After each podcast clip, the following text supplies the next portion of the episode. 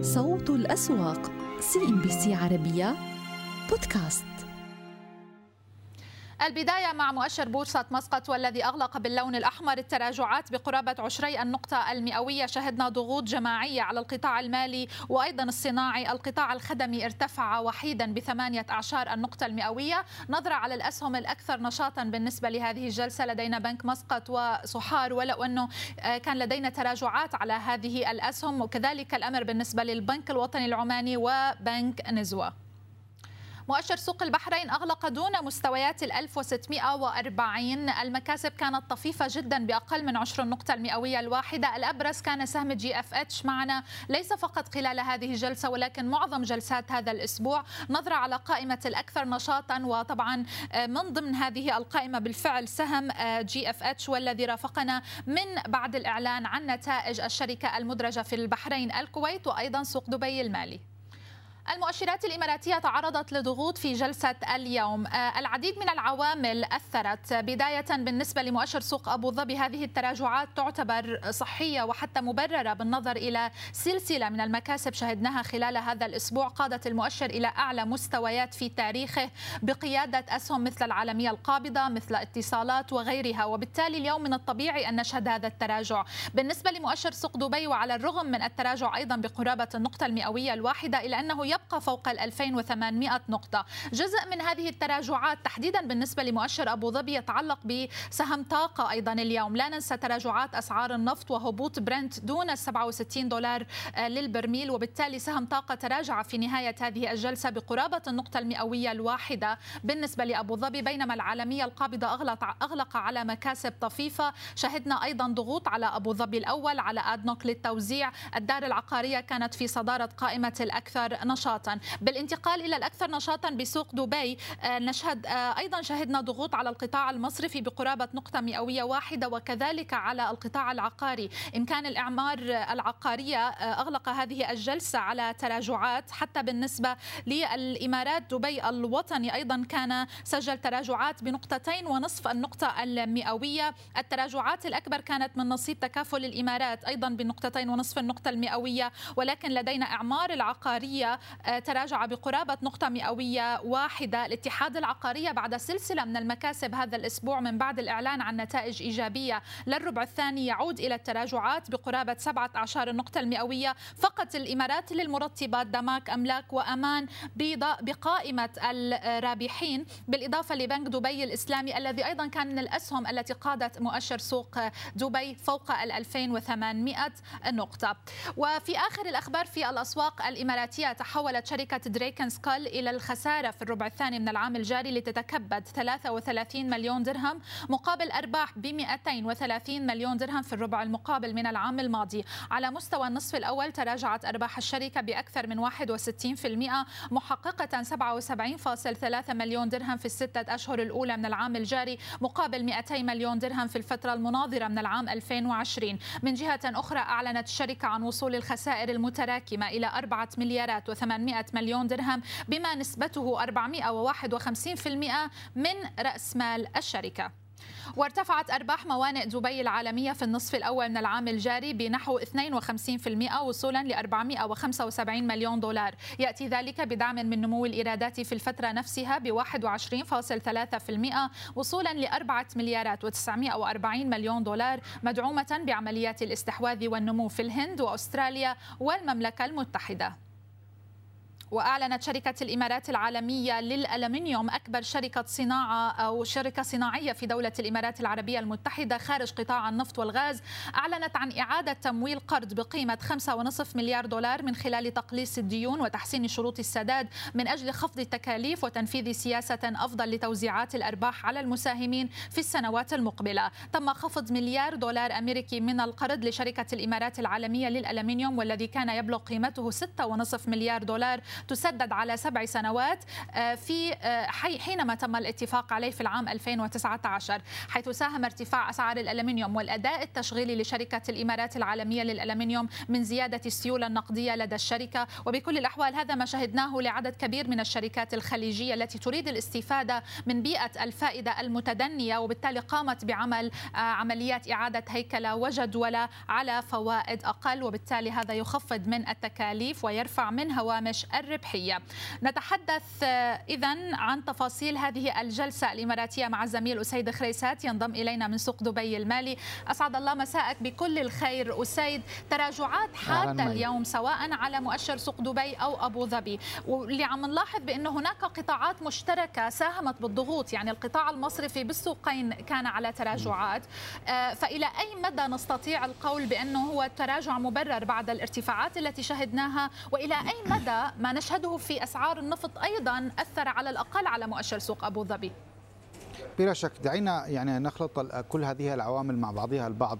نهاية الأسبوع طبعا انخفاض في آه، أيضا أسعار النفط. نحن نعم آه، نعلم بمعامل الارتباط القوي بحدود التسعين مع سوق أبو ظبي ولكنه أدنى بحدود الخمسين تقريبا بالنسبة إلى سوق دبي المالي بالنسبة لمعامل الارتباط مع أسعار النفط العالمية. آه، بلا شك أيضا ربما أثرت على نفسيات المضاربين في الأسواق الإماراتية ناهيك عن نهاية هذا الأسبوع ووصول العديد من الشركات القيادية إلى مستويات مغرية بالنسبة للمضاربين لعمليات جين الأرباح آه، على المدى القصير. حتى بالنسبة للمؤشرات العامة في كلا السوقين سوق أبو ظبي وسوق دبي تعتبر حتى آه، حتى هذه عمليات التصحيح تعتبر صحية بالنسبة بالنسبة لكلا السوقين وخصوصا بالنسبة إلى سوق أبو ظبي. نسلط الضوء على سوق سوق دبي طبعا بالرغم من هذه الخسائر بحدود 18 نقطة المئوية ولكن المكاسب أسبوعية بحدود أيضا 18 نقطة المئوية جاء ذلك بدعم واضح من إعمار التي ارتفعت بأكثر من 1% دبي الإسلامي كذلك ولكن اليوم بالذات نشهد هذه عمليات البيع والضغوط وخصوصا على الإمارات دبي الوطني والذي بلا شك يعني ذات وزن وضغط على المؤشر العام لسوق لسوق أبو ظبي لسوق دبي. وكما تحدثنا في الصباح يا يا مي كنا نتحدث عن مستويات ال 2850 نقطة بالذات أو بالتحديد بالنسبة إلى المؤشر العام لسوق دبي المالي. هذه تعتبر مستويات فنية مهمة بالنسبة للمستثمرين على المدى القصير أو بالنسبة للمضاربين بالذات. أما فيما يتعلق بسوق بسوق أبو ظبي وكما أشرت سابقا بأن معامل الارتباط مرتفع إذا ما قرن بسوق دبي وبالتالي من ان أن يكون له عامل أساسي في تلك الانخفاضات. ناهيك عن عمليات جني الأرباح التي طالت أيضا اسهم قيادية مثل الاتصالات كما ذكرتي. بالنسبة إلى آخر الأخبار آه، وآخر صفقة قد تمت مع صندوق مع صندوق التنمية أو بالتعاون مع صندوق التنمية آه، بالنسبة في المغرب. شهدنا ارتفاعات أو سلسلة من الارتفاعات ومن ثم عمليات جني ارباح عند الإعلان عن هذه الصفقة آه، بالنسبة لسهم اتصالات مما شكل ضغط. طبعا انخفاض بحدود 13 نقطة المئوية بعد أن وصل هذا الأسبوع إلى مستويات قياسية جديدة لأول مرة يصلها عند مستويات ال 25 أو تعدى مستويات ال 25 درهم. ولكن أيضا هذا نوعا ما قلص من المكاسب الأسبوعية التي وصلت تقريبا إلى نصف النقطة المئوية أو 16 نقطة مئوية للمؤشر العام. نعم. آه، ضغطت على على تلك المكاسب. ولكن كان الدعم يأتي من قطاع المصارف وعلى رأسها فيها بنك أبو ظبي الأول. آه، بشكل عام خلال هذا الأسبوع الذي ارتفع بحدود 18 نقطة المئوية طيب أسيد بما أنه كنا نتحدث قبل قليل عن موضوع الترابط ما بين آه، على الأقل مؤشر سوق أبو ظبي وأسعار النفط ماذا عن الترابط مع الأسواق العالمية؟ بما أنه آه، نشهد نوع من العمليات البيعية بأسواق الأسهم العالمية مع آه، تسعير نبرة أكثر تشددا من الفيدرالي وتقليص صح. لبرنامج شراء الأصول قبل نهاية هذا العام. فإلى أي مدى السنتمنت بالأسواق العالمية قد ينعكس على الأسواق الإماراتية الأسبوع المقبل. صحيح بلا شك مي لأنه يعني بعد الانتهاء من موسم إعلان الشركات وهو كان محط أنظار المستثمرين وخصوصا المحليين بغض النظر عن الأجانب. ولكن بشكل عام الآن بعد بعد زوال هذا العامل الرئيسي والمؤثر الرئيسي على نفسيات المستثمرين بلا شك الآن يأتي وتوجه البوصلة مرة أخرى نحو الأسواق العالمية. وبلا شك سوف يكون له تأثير سواء على نفسيات المستثمرين في المحليين أو حتى على المحافظ الاستثمارية الأجنبية والتي لعبت كما تعلمين دور مهم على الأقل خلال الثلاثة أشهر الماضية في الأسواق المالية الإماراتية سواء بشكل مباشر أو غير مباشر. وكان هناك عمليات عمليات شراء انتقائية وبناء مراكز مالية. وبالتالي من المتوقع أن تؤثر خلال على الأقل خلال الشهر القادم. نحن أيضا نتحدث عن عامل مهم آه، مي ولا بد بأن يكون له تأثير وهو انطلاق آه، انطلاق آه، الحدث العالمي إكسبو في دبي خلال شهر أكتوبر. أيضا سوف يكون أو القرب من أو القرب من هذا الانطلاق بلا شك ربما أيضا يستغله المضاربون على المدى القصير. ناهيك أيضا عن الظروف الجيوسياسية وخصوصا فيما يتعلق بأفغانستان. إلى أي مدى من الممكن أن تتأثر أسواق الخليج؟ أيضا هذا لابد من من الأخذ بعين الاعتبار وبالفعل تم يعني تقريبا منذ نصف نصف الأسبوع الحالي المحللين قد تم إدخال هذا العامل إلى حساباتهم ولكن إلى أي مدى من الممكن أن يؤثر سواء بشكل سلبي أو إيجابي هذا ما سوف نراه خلال نعم. الفترة القليلة المقبلة. شكرا جزيلا لك أسيد خريسات وعطلة نهاية أسبوع سعيدة. شكرا لك مي. صوت الأسواق CNBC عربية بودكاست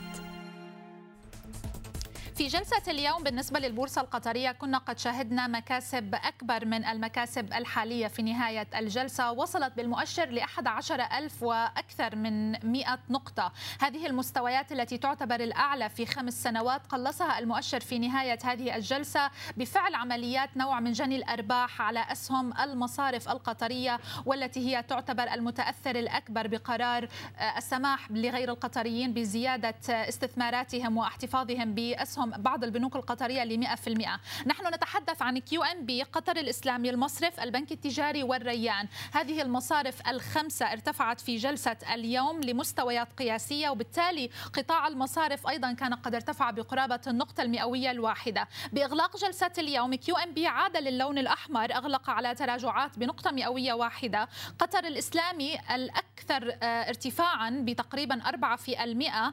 آه، حتى بالنسبة للريان أيضا شهدنا مكاسب يحسب على السهم بقرابة النقطتين المئويتين بينما بالنسبة لبقية الأسهم القيادية تحديدا بالنسبة للقطاع الصناعي شهدنا تراجعات سواء على مساعيد أو على صناعات قطر. القرار الأخير طبعا يدعم الاستثمارات الأجنبية في أسهم المصارف القطرية يدعم دخول سيولة أجنبية بشكل عام إلى السوق وخصوصا بأن ربما هذا ما يعني يحتاجه السوق في هذه الفترة بعد تسعير كل الأخبار الإيجابية سواء المتعلقة بنتائج الشركات الشركات الارتفاعات التي شهدناها على أسعار النفط في النصف الأول من هذا العام. البيانات الاقتصادية التي شهدناها. كل هذه الأمور كانت قد سعرت وعلى الرغم من ذلك كان المؤشر يتحرك في نطاقات عرضية. بمجرد الإعلان عن هذه الأخبار وتنفيذها وتحديد هذه المصارف شهدنا عند الافتتاحية صعود المؤشر فوق ال 11120 نقطة تقريبا وهذه المصارف وأسهمها هي من قاد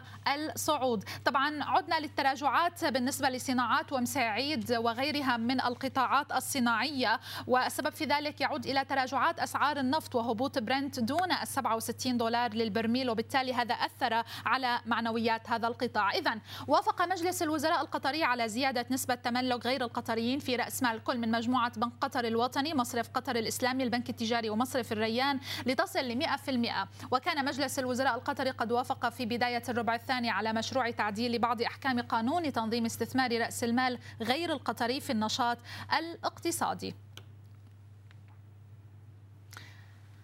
نتحدث عن تفاصيل هذه الجلسة مع الزميل صلاح الدين مقراني. ينضم إلينا من الدوحة. أسعد الله مساءك. بكل الخير صلاح. قلصنا المكاسب التي شهدناها في جلسة أو بداية جلسة هذا اليوم ولكن المؤشر أغلق فوق الأحد عشر ألف نقطة. الملفت هو التباين بأداء المصارف المعنية بقرار السماح لغير القطريين بالاستثمار بنسبة 100% QNB كان على تراجعات. القطر الإسلامي والريان كان على مكاسب. كيف نفسر هذا التباين في الأداء بنهاية الجلسة.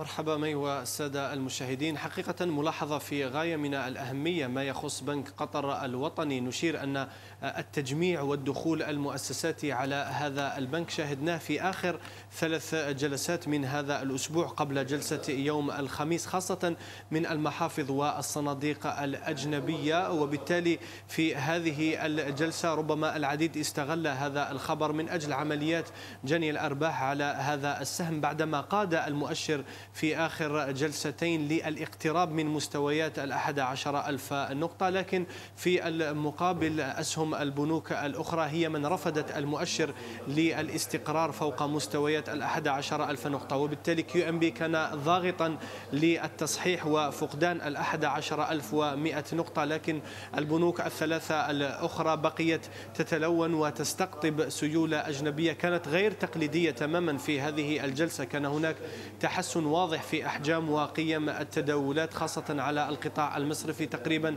اختتمنا الجلسة بما يزيد عن نصف مليار ريال. نشير فقط في هذه الجلسة مرة أخرى. هناك تداولات على الأسهم عفوا على الصكوك والسندات وبالتالي قيم وأحجام التداولات منقسمة ما بين الصكوك والسندات وتداولات الأسهم. لكن بالمجمل كانت هذه الجلسة في غاية من الأهمية الثبات والإستقرار فوق مستويات الأحد عشر ألف نقطة نعم. من شأنه أن يعطي دفعة معنوية في الأسبوع القادم من أجل الذهاب نحو اختبار مستويات أعلى خاصة وأن السيولة الأجنبية لا نزال نتوقع استقطاب سيولة أخرى غير تقليدية وحتى المحافظ المحلية من شأنها أن تنخرط في الشراء الإيجابي من يعني أجل بما أننا نتحدث عن موضوع السيولة الأجنبية والقطاع القيادي قطاع المصارف عندما نشهد من قطر الإسلامي الريان حتى بالنسبة يعني للمكاسب التي شاهدناها لكيو ام بي خلال جلسة اليوم قبل الإغلاق باللون الأحمر هل نستطيع القول بأن هذه الأسهم سعرت هذا القرار أو أن التسعير سيستمر معنا في بداية الأسبوع القادم؟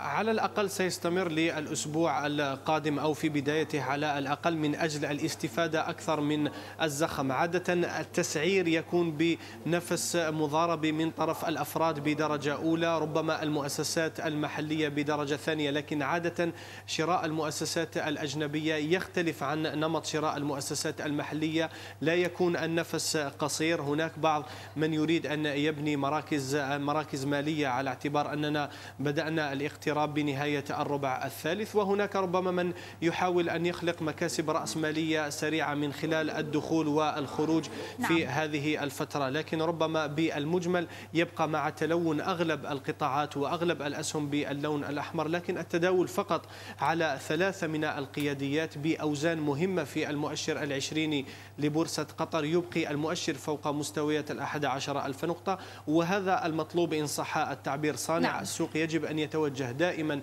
نحو القياديات في حين المضاربات دائما ما تنعش السيولة لكن لا تنعش المؤشر من أجل الذهاب نحو المستويات الأعلى. شكرا جزيلا لك صلاح الدين مقراني وعطلة نهاية أسبوع سعيدة.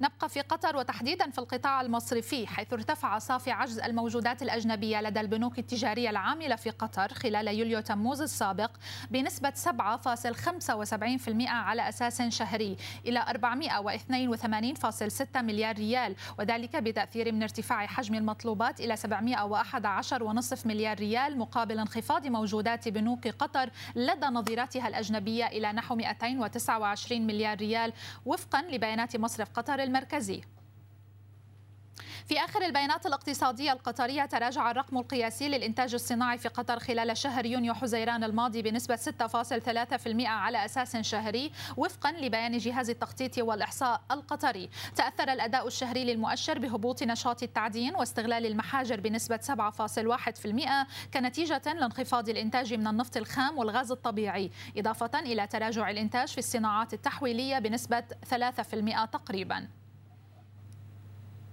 المؤشرات الكويتية لهذه الجلسة أغلقت على مكاسب جماعية بالنسبة للمؤشرات الثلاث. شهدنا تفوق نوعا ما بالنسبة للمؤشر الرئيسي ولكن من ناحية السيولة والتي تجاوزت ال 62 مليون دينار كويتي تقريبا 40 مليون دينار منها ذهب نحو مؤشر الكويت الأول وتحديدا نحو طبعا القطاع المصرفي والذي ارتفع خلال هذه الجلسة. بيتك أجيلتي أجيلتي آه، أيضا بالنسبة لعدد من الأسهم الأخرى كانت قد وصلت إلى آه، قمم تاريخية في جلسة اليوم الأهلي المتحد أيضا من ضمنها. آه، هذه المكاسب القياسية التي شهدناها تسعر معظم الأخبار الإيجابية من حملة التطعيم في الكويت ارتفاعات أسعار النفط في النصف الأول من هذا العام النتائج الإيجابية التي شهدناها من هذه الشركات ومن القطاع المصرفي إلى حد كبير. كل هذه العوامل نستطيع القول بأنها سعرت. ولكن اليوم ما يحدث في الأسواق العالمية وتحديدا بالنسبة لأسواق النفط قد يبدأ وينعكس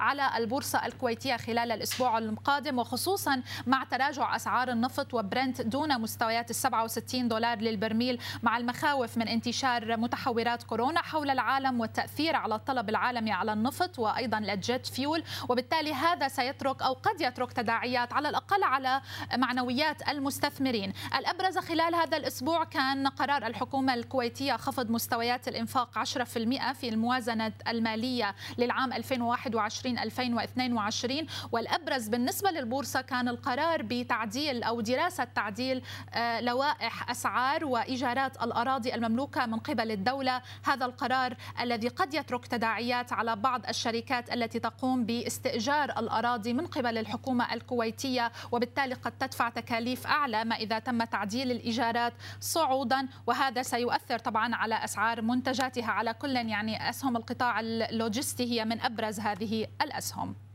صوت الأسواق CNBC عربية بودكاست.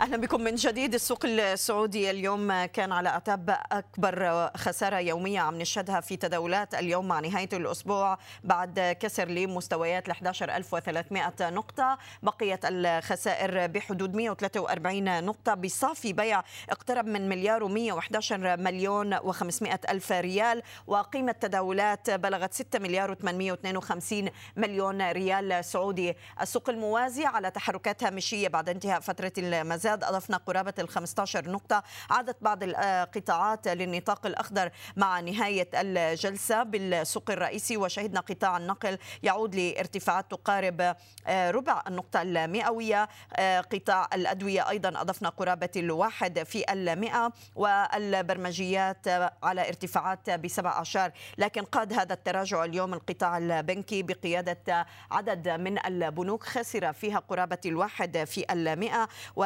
شهدنا طبعا العديد من الأسهم بقيادة سهم الراجحي سابك الإنماء الأهلي سبكم كيان والتصنيع جميعها كانت على تراجعات ضمن هذه القياديات. ولاحظنا طبعا حقوق الخزينة لبنك الاستثمار ما زالت عم تتداول ضمن الأكثر نشاطا. دار الأركان سهم الإنماء عند 22 54 عم ينشط بقرابة ال 10 مليون كيان والتصنيع الوطنية ضمن القائمة الأكثر نشاطا. ملاذ للتأمين تصدر قائمة الارتفاعات آه، رغم التراجعات اللي عم نشهدها على السوق. الحكير أيضا مع التحول للربحية بقي صامد ب 3% من الارتفاعات. وكذلك الخزف اليوم عم نتابع آه، طبعا عم تعلن عن إنشاء مصنع جديد لإنتاج البلاط. البورسلان بتكلفة تصل إلى 249 مليون و300 ألف ريال. الخبر عم يدعم تحرك السهم ل 62 80 الأهلي للتكافل على صعود وبادجت أضاف أكثر من 2 في المئة. مع نهاية الجلسة لاحظنا طبعا التراجعات كما ذكرنا على حقوق الخزينة المتعلقة ببنك الاستثمار الزامل للصناعة. الاسمنتي العربية يتراجع وأنابيب يخسر أكثر من 4 وست أعشار أما سهم الأسماك عم يتداول عند 55 ريال بتراجعات تقترب ب 4% قياديات السوق شهدنا عليها أيضا ضغوطات اليوم الراجحي ب 20 نقطة سابك 121 60 تراجع عن 122 ريال. البنك الأهلي التجاري ضاغط جبل عمر. وأرامكو السعودية خسر 3 أعشار النقطة المئوية. إلى جانب طبعا STC كانت ضمن قطاع الاتصالات الأكثر ضغطا على السوق. إلى ذلك كشفت الشركة الوطنية للإسكان عن خطتها المقبلة لزيادة المعروض العقاري السكني في مدينة الرياض من خلال تنفيذ مجتمعات سكنية جديدة ومتكاملة توفر أكثر من 147 ألف وحدة سكنية تقع على مساحة تصل إلى 83 مليون و500 ألف متر مربع.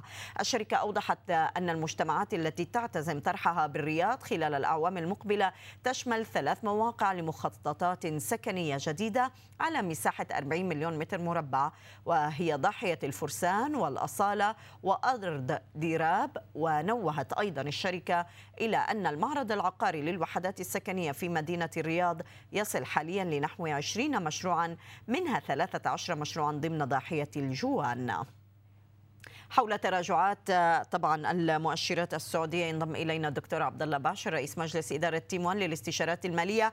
أحييك دكتور عبد الله وشكرا على وجودك. واضح إنه تراجع أسعار النفط لأدنى مستوياته منذ فبراير من 2020 آه، عادت لتضغط اليوم على السوق. وإن قلصناها يعني بخلال آه، فترة يعني التداولات الأخيرة لكن بقينا دون مستوى ال 11300 نقطة. كيف عم نقيم تحركات هذا الأسبوع؟ وهذا الإغلاق لنهاية جلسة الخميس؟ آه، مرحبا ميسا ومشاهدي ومشاهدات ال CNBC الحقيقة كما تلاحظ يعني أنه الحركة في السوق اليوم آه، دعينا نطلق عليها هي حركة آه، متداولين أكثر من حركة انعكاسات لأخبار اقتصادية أو أخبار جوهرية في في في, في الشركات أو حتى كذلك سعر النفط لأنه سعر النفط الآن استمر حوالي يمكن 10 جلسات وهو في توجه آه، انخفاض يعني فبالتالي أصبح محسوب آه، من ناحية الأسواق العالمية والسوق السعودي هو محسوب بالنسبة للتدفقات المالية آه، لموازنة الدولة وليس لحركة السوق مع وجود أرامكو طبعا لأنه أرامكو حركتها بطيئة جدا. آه، لكن لو حاولنا نركز الحقيقة آه، أو نجيب على سؤالك زي ما تكرمتي لماذا هذا الانخفاض يعني في بداية النش... الافتتاح حوالي وصل 150 نقطة وأعتقد إنه يمكن أكبر انخفاض من 20 جلسة. آه، فهذه في الواقع نتيجة لتركيبة السوق السعودي.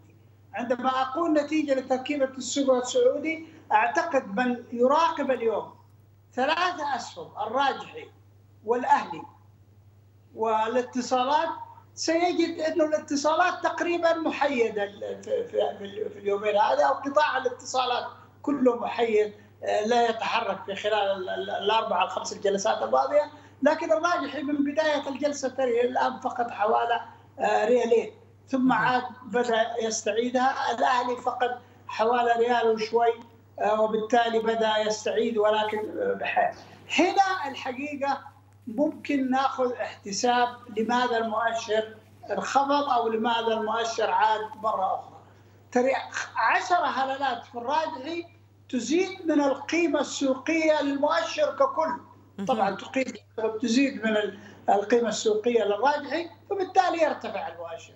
عندما ينخفض ينخفض المؤشر، فأعتقد هي عملية حسابية وعملية حركة آه، إيجادها في السوق للمتداولين نعم. لا أكثر ولا أقل طيب. يمكن العامل الآخر إذا كان نحاول نربط هذه الحركة هي لو تلاحظي فترة المزاد فترة نعم. المزاد تحصل فيها عملية ما يسمى بالتسويات أو عملية البالانس آه، وين أبغى السوق مخطط السوق سواء كانوا صناديق أو قاد نوز يعني مين هو اللي يخطط. بالتالي هل ماذا أريد للسوق أن يكون في الجلسات القادمة؟ نعم. فإذا عندي حاجتين الاسهم القوية وعدد الاسهم المتاحة منها وفتره الإقفال أو فترة المزاد. طيب اليوم المستثمر برأيك الفرد يعني بعيدا عن تحركات الصناديق اللي دائما تدرس استراتيجيتها دكتور الفرد اليوم كيف راح يتعامل مع موجات الهبوط اللي عم نتابعها بالسوق بهاي المرحلة؟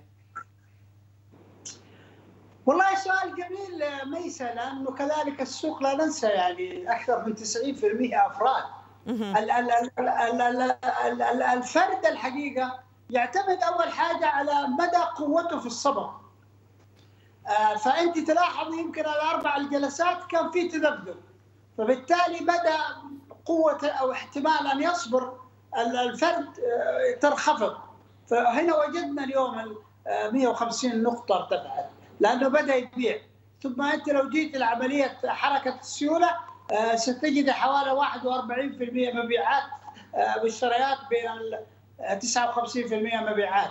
فاذا بدأ لا أقول الخوف ولكن بدأ عدم اليقين إنه هذا السوق في توجه سعودي أو الآن في توجه خاصة إنه صدرت بعض التصريحات. قد لا أتفق معها الحقيقة انه السوق متضخم، السوق متضخم من الناحيه الرقمية، لكن كذلك لو نظرنا إلى إلى ناحية التضخم العام في, في الاقتصاد السعودي وقارنا بالتضخم في السوق فإذا هو تضخم طبيعي مع فرق بسيط جدا لا يتعدى 1 أو 2% وليست 6 طيب شايفين الحكير يعني واضح إنه من الأسهم اللي كانت مختلفة عن الأسهم اللي تأثرت بالتراجع اليوم مع تحول الشركة للربحية. دكتور قد الشركة قادرة على المحافظة على ربحيتها للفترة المقبلة مع هذا يعني عودة انتعاش قطاع التجزئة داخل المملكة العربية السعودية وأيضا خفض الإجراءات المتعلقة بفيروس كورونا؟ جميل ميسة أنت أنت تغوصي في الأعماق الان الحقيقة. وهذه نقطة جدا مهمة يعني. آه لأنه لو نظرنا لنتائج الشركات جميعها في الربع الثاني. هل ممكن أن نطلق عليها من الناحية المالية والناحية المحاسبية نمو؟ طبعا ليس نمو لأنه كان في إقفال ثم عاد النشاط. فأنت لو نظرتي لكل الشركات أو المتداول الفرد ودعينا نركز على المتداول الفرد لأنه هو يستاهل كل خير يعني. سيجد إنه لديه تراكم في خسائر حوالي سنتين. فأي أرباح الآن هي عملية ريكفري لهذه الخسائر. فاذا لسه إلى الآن لم نصل إلى عملية النمو هناك بعض المقولات المتعارف عليها الخاطئة. إنه لما نيجي نقارن زي الربع هذا مع الربع العام الماضي. الظروف اختلفت. اذا سنة الأساس مختلفة فبالتالي لا تستطيع أن تقول ارتفاع 200% ارتفاع 150% هذا هو يعني دعينا أقول بربغندا إعلامية أكثر من إنها تعتمد على فندمنتال أو أو معيار، المعيار هنا مرحلة النمو لا زالت بعيدة عن هذه الشركات. وطبعا للظروف الاقتصادية. يعني الملفت أيضا إنه إعمار المدينة الاقتصادية يعني اليوم عم بتخفض خسائرها بفترة النصف الأول لحدود 372 مليون ريال، خسائر الربع الثاني بقيت ب 168 مليون ريال دكتور عبد الله، إلى متى سنبدأ بمشاهدة أثر يعني مالية بيع المديونية تبع إعمار لصندوق الاستثمارات العامه على الشركة؟ هل برأيك يعني حتى الربع الثالث ممكن تظهر أثر هذا الدخول لصندوق الاستثمارات العامة ومساهمته بالشركة بشكل جلي؟ متى من الصعب دائما على متن المالية والتحليل أنه أن تحدد تاريخ معين أو وقت معين؟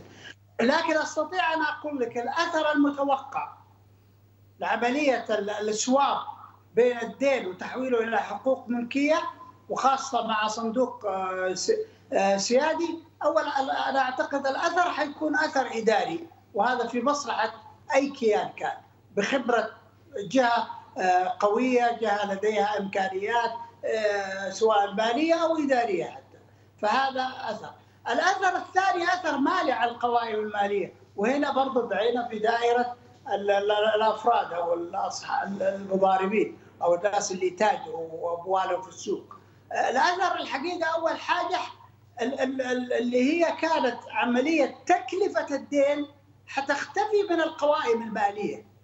وبالتالي زي ما تكرمتي سنجد أنه الخسائر بدأت انخفضت لأنه أهم بند اللي كان عبء على الشركة هذه وغيرها من الشركات الأخرى اللي هو تكلفة الدين وخاصة أن هذه ديون قديمة يعني بأسعار فائدة عالية ليست بأسعار فائدة في الوقت الحاضر إلا إذا كان العقد بين الدائن والمدين بأسعار فائدة متغير وليس أسعار فائدة ثابته، فاذا له أثر مالي على القوائم المالية وعلى مستقبل الشركة وله أثر إداري أو إعادة هيكلة أو دخول في مجلس الإدارة واتخاذ القرار. نعم ونشكرك دكتور عبد الله باعشن رئيس مجلس إدارة Team 1 للاستشارات المالية. كنت معنا من الرياض. شكرا لك على كل هذه التفاصيل. شكرا ميسا. صوت الأسواق CNBC عربية بودكاست. خسائر أسبوعية للمؤشرات المصرية مع نهاية هذا الأسبوع. طبعا على الرغم من بعض التحفيزات اللي يتم تقديمها فيما يخص الطروحات والتي تم الإعلان عنها مع آه، تداولات هذا الأسبوع. لاحظنا اليوم مؤشر ال EGX 30 يتجه بضغوطات بيعية ويفقد قرابة الواحد في المئة لمستوى العشرة آلاف وثمانمائة وثمانية نقاط. تبعه الأسهم المضاربية وخسر ال seventy قرابة 18 النقطة المئوية لمستوى 2900 نقطة. وال 100 بنهاية الجلسة. بقي على تراجعات ب 18 النقطة المئوية. لاحظنا طبعا التحركات اليوم على البنك التجاري الدولي. فقط قرابة 86 قرش مع نهاية الجلسة ليتداول عند 44 95 قرش فاقدا 2% المصرية للاتصالات. ضاغطة كذلك ب 2% من التراجعات. القطاع العقاري بأغلبه على نطاق أحمر وإعمار مصر بمستوى 2.36 عامري جروب كذلك عم يتراجع ل 96 قرش فاقدا أكثر من 4.13 النقطة المئوية. سودك بنصف النقطة من الخسائر عن 16.50 ولاحظنا أيضا طلعت مصطفى عم يتراجع بأكثر من 1% مع نهاية هذا الأسبوع ل 96 قرش الشرقية للدخان على تراجع. وهرمز يخسر 18 النقطة المئوية ل 11.45 قرش. مع نهاية الجلسة اللون الأحمر يطغى على الأسهم المدرجة بالسفنتي كما تلاحظون. والتراجعات الأكبر عم بتنال من أجواء للصناعات الغذائية ب 2.5 النقطة المئوية الإسكندرية لتداول الحاويات العربية لإدارة الأصول بست أعشار النقطة المئوية مع نهاية هذه الجلسة. عموما يعني السوق ما زال عم بتنتظر العديد من الحوافز خلال المرحلة المقبلة وأيضا على ما يبدو في تحركات من قبل العديد من الجهات لإلغاء ضريبة الأرباح الرأسمالية. الخبر الأبرز اللي عم نراقبه اليوم والتحرك التحركات طبعا هي سهم القلعة. آه، بعد ما شهدنا آه، انتهاء النزاع آه، ما بين طبعا الشركة ورئيسها أحمد هيكل فيما يتعلق بالشك اللي كان قيمته 4 مليون دولار حيث أعلنت الشركة عن إسدال الستار على هذه الدعوة المرفوعة ضد أحمد محمد حسنين هيكل رئيس مجلس الإدارة التي كان صدر فيها حكم غيابي وقت سابق. وقالت القلعة بأنه تم التصالح وإنهاء النزاع بهذه الدعوة والخ الخاصة بإصدار شيك بدون رصيد بقيمة 4 مليون دولار. والصادر فيها الحكم الغيابي بتاريخ الثالث والعشرين من مايو 2021 هيكل كان قد منع من السفر في شهر يونيو الماضي خلال إنهاء إجراءات السفر لحضور مجلس إدارة إحدى الشركات التابعة لشركة القلعة في السودان بسبب وجود اسمه على قائمة الممنوعين من السفر وتم السماح له بالخروج من المطار وقتها دون توقيف ليعود إلى منزله. سهم القلعة اليوم بقي يعني رغم هذه الأخبار على بعض التراجعات ب 2.16 النقطة المئوية مع نهاية الجلسة. في النتائج حققت شركة النساجون الشرقيون خلال فترة الربع الثاني من العام صافي أرباح بعد الضرائب بنحو 326 مليون جنيه مقابل نحو 68 مليون جنيه عن نفس الفترة من العام الماضي وبنمو نسبته 379% بلغ صافي المبيعات خلال الفترة نحو مليارين و851 مليون جنيه مقابل مليار و810 ملايين جنيه. وخلال فترة الستة أشهر حققت الشركة نمو بنسبة 151% لصافي الربح بعد الضرائب لتسجل نحو 669 مليون و500 ألف جنيه فيما سجلت مبيعات النصف الأول نحو 5 مليار و615 مليون جنيه مقابل نحو 4 مليارات لنفس الفترة من عام 2020 السهم البقية على نوع من الاستقرار مع نهاية التداولات. نسأل أستاذ وائل عنب رئيس مجلس إدارة شركة الأوائل للاستشارات المالية عن تحركات السوق المصري خلال هذا الأسبوع. أهلا بك معنا أستاذ وائل وشكرا على حضورك. يعني اليوم واضح أنه ما زالت الضغوطات مستمرة حتى نهاية هذا الأسبوع. باستثناء آه، بداية الأسبوع اللي شهدنا فيها نوع من التفاؤل حول توجه آه، طبعا الحكومة لطرح العاصمة الإدارية. بدأنا بعد ذلك نتخلى عن سلسلة مكاسب بالنسبة للقياديات اليوم. إلى أين يتجه هذا السوق رغم كل المحفزات التي تقدم؟ فعلا السوق المصري بيمر بحالة غريبة للغاية. يعني هذا الأسبوع اتنين محفزين كبار جدا. أول حاجة إعلان الرئيس عن طرح العاصمة الإدارية. كان يجب أن يكون له أن يكون له تأثير قوي جدا على قطاع العقارات. تأثيره لم يستمر غير جلسة واحدة. الحاجة الثانية نتائج الأعمال المبهرة للشركات السويدي للكابلات عمل نمو كام هيرمس عمل نمو كام النساجون الشرقيون اللي اعلنتيه من شوية عمل نمو كام نمو في نتائج الأعمال غير عادي ومع ذلك لم تتأثر الأسهم بل بالعكس هبطت. فدي EGX 30 لم يتأثر بأي أخبار ودي حالة شاذة بتعيشها سوق المال المصري منذ فترة. اللي اشذ منها EGX 70 أسهمه بتحقق قمم تاريخية لم يشهدها من قبل. شهية المخاطرة عند الأفراد زادت لدرجة إن أنا أقدر أقول إن في فقاعات سعرية بتتكون وبتكبر مع الوقت بسبب شهية المخاطرة اللي عند الأفراد اللي هتزيد بشكل غير عادي وده برضو حالة شاذة. يعني إحنا الصعود ما بنمنعش فيه المضاربة ما بنمنعش فيها لكن نوصل لهذه الأرقام والمناطق السعرية نعم. أعتقد ده آه، حالة شاذة بيعيشها السوق لكن ال- السؤال الأبرز أستاذ وائل من أين تأتي السيولة اليوم داخل ال- الاسهم ال- المضاربية؟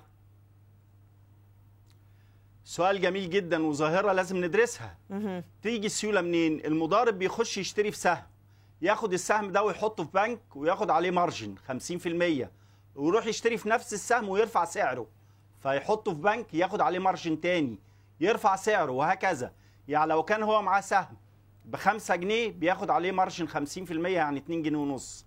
بيرفع سعره فالمارجن بتاعه يزيد يبقى 5 يبقى 10 يبقى 20 يبقى 30 فدي اللي بتكون الفقاعة السعرية إن المضارب بيضارب على سهم وبيستمر في المضاربة عليه والفلوس بتيجي من البنوك عن طريق المارجن أو من شركات السمسارة دي نقطة. النقطة التانية المضاربين قدروا إنهم يمسحوا دماغ المتعاملين تماما. نسوهم أي قواعد تداول في البورصة. النهاردة حضرتك سهم زي زهراء المعادي القيمة السوقية له قد مصر الجديدة ومدينة نصر يعني أكبر منهم كمان. فده طبعا مش منطقي. المفروض قطاع العقارات لما يبقى يقيم بيقيم كله مرة واحدة. فدي نقطة تانية. النقطة التالتة اللي أنا عايز أقولها الطلوع بالسهم سهل جدا لكن الطلوع من السهم صعب جدا. ودي حالة إحنا عشناها من 23 سنة في سهم مدينة الإنتاج الإعلامي. المضاربين أياميها كانوا بنفس عنف المضاربين دلوقتي صعدوا بالسهم ل 70 جنيه. بعد 23 سنة السهم النهاردة ب 7 جنيه ولا ب 6 جنيه وما عمره ما جاب حتى ال 20 جنيه تاني. فإذا هي دي النواحي اللي إحنا لازم نخلي بالنا منها خصوصا إن إحنا داخلين على أول الشهر ال 20% هتشتغل فوق وتحت.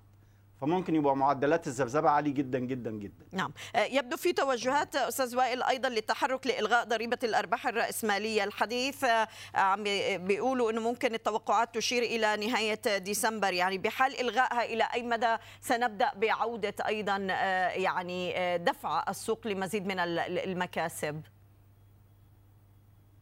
طبعا دي حاجة مهمة جدا وخصوصا حضرتك تلاحظي الأسبوعين الأخيرين في اهتمام شوية من الدولة بالبورصة.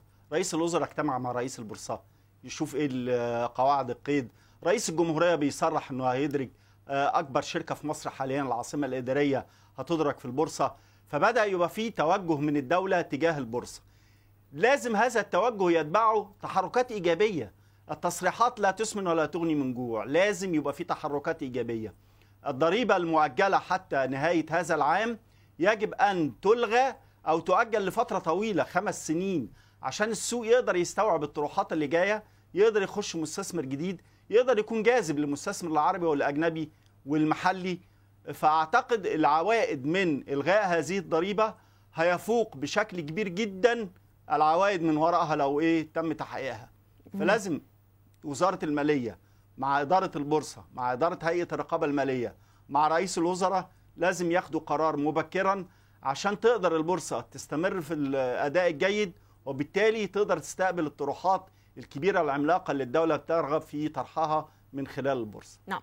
آه، يعني من الأسهم اللي راقبناها اليوم هو ال- القلعه وشايفين السهم لا يتجاوب بشكل واضح مع البيان اللي أرسلته الشركة للبورصة بانتهاء يعني النزاع المتعلق بالشيك ورئيس مجلس إدارة الشركة. آه، بقي على تراجعات أستاذ وائل يعني آه، هل من بداية الأسبوع المقبل سنبدأ بمشاهدة السهم يتفاعل مع هذا الموضوع؟ هذه حالة من الحالات اللي إحنا بنقول عليها إن البورصة ما عادتش بتتأثر خصوصا EGX 30 واسهم والأسهم الكبيرة. اللي هي بنقول عليها عمود البورصة الرئيسي ما عادش بيتأثر بحاجة. القلعه ده يوم ما نزل الخبر بتاع الشيك ومنع أحمد هيكل من السفر السهم نزل 10% ونزل بسرعة في نفس الجلسة. النهارده الخبر بيتلغي ولكن السهم لم يستجيب نهائي. في حالة خمول في أسهم EGX 30 والأسهم العملاقة الكبيرة. لكن أنا عايز أقول سهم القلعة نزل عليه خبر امبارح لو محللي وإدارات البحوث في الشركات تقراه بيقول إن شركة مزارع دينا هتعمل محطة طاقة شمسية في مزارع دينا ب 5 ميجا واط آه، إنتاج مع آه، اتجاهها للاستهلاك المحلي. يعني إيه؟ يعني ما تبيعش هذا الإنتاج للدولة ولا تبيعه لحد. طيب مزارع دينا عبارة عن مواشي وزراعات مش هتحتاج 5 ميجا واط فأنا بقول أغلب الظن إن هي بتستعد للتحول إلى النشاط العقاري زي المجاورين ليها الريف الأوروبي والسلمانية على طريق مصر اسكندرية الصحراوي إنه يحول جزء من أراضيه إلى الاستثمار العقاري فيلل ومنتجع زي السليمانية ويدفع رسوم للدولة اللي هي ممكن تبقى تصل إلى آه، آه، 50% ويحول النشاط ولذلك خد امبارح موافقة على إنشاء محطة طاقة شمسية. ده توقع شخصي. برضه بنفرد بيه ال CNBC عربية وإن شاء الله لما هيحدث بعد سنة على الأقل آه، ساعتها نجيب اللقطة دي ونقول إحنا قلنا كذا ساعتها. فده اللي أنا شايفه بالنسبة لخبر القلعة. وبالنسبة لعدم تأثر السهم ده عدم تأثر كل أسهم EGX 30 اللي لا تتأثر بأي شيء لا نتائج أعمال ولا أي أخبار لغاية ما تيجي السيولة المؤسسية اللي تتحرك. وانت دائما منفرد بأخبارك أستاذ وائل عنبه رئيس مجلس إدارة شركة الأوائل للاستشارات المالية. شكرا على وجودك معنا اليوم وعلى كل هذه التحليلات كنت معنا من القاهرة. صوت الأسواق سي إم بي سي عربية بودكاست.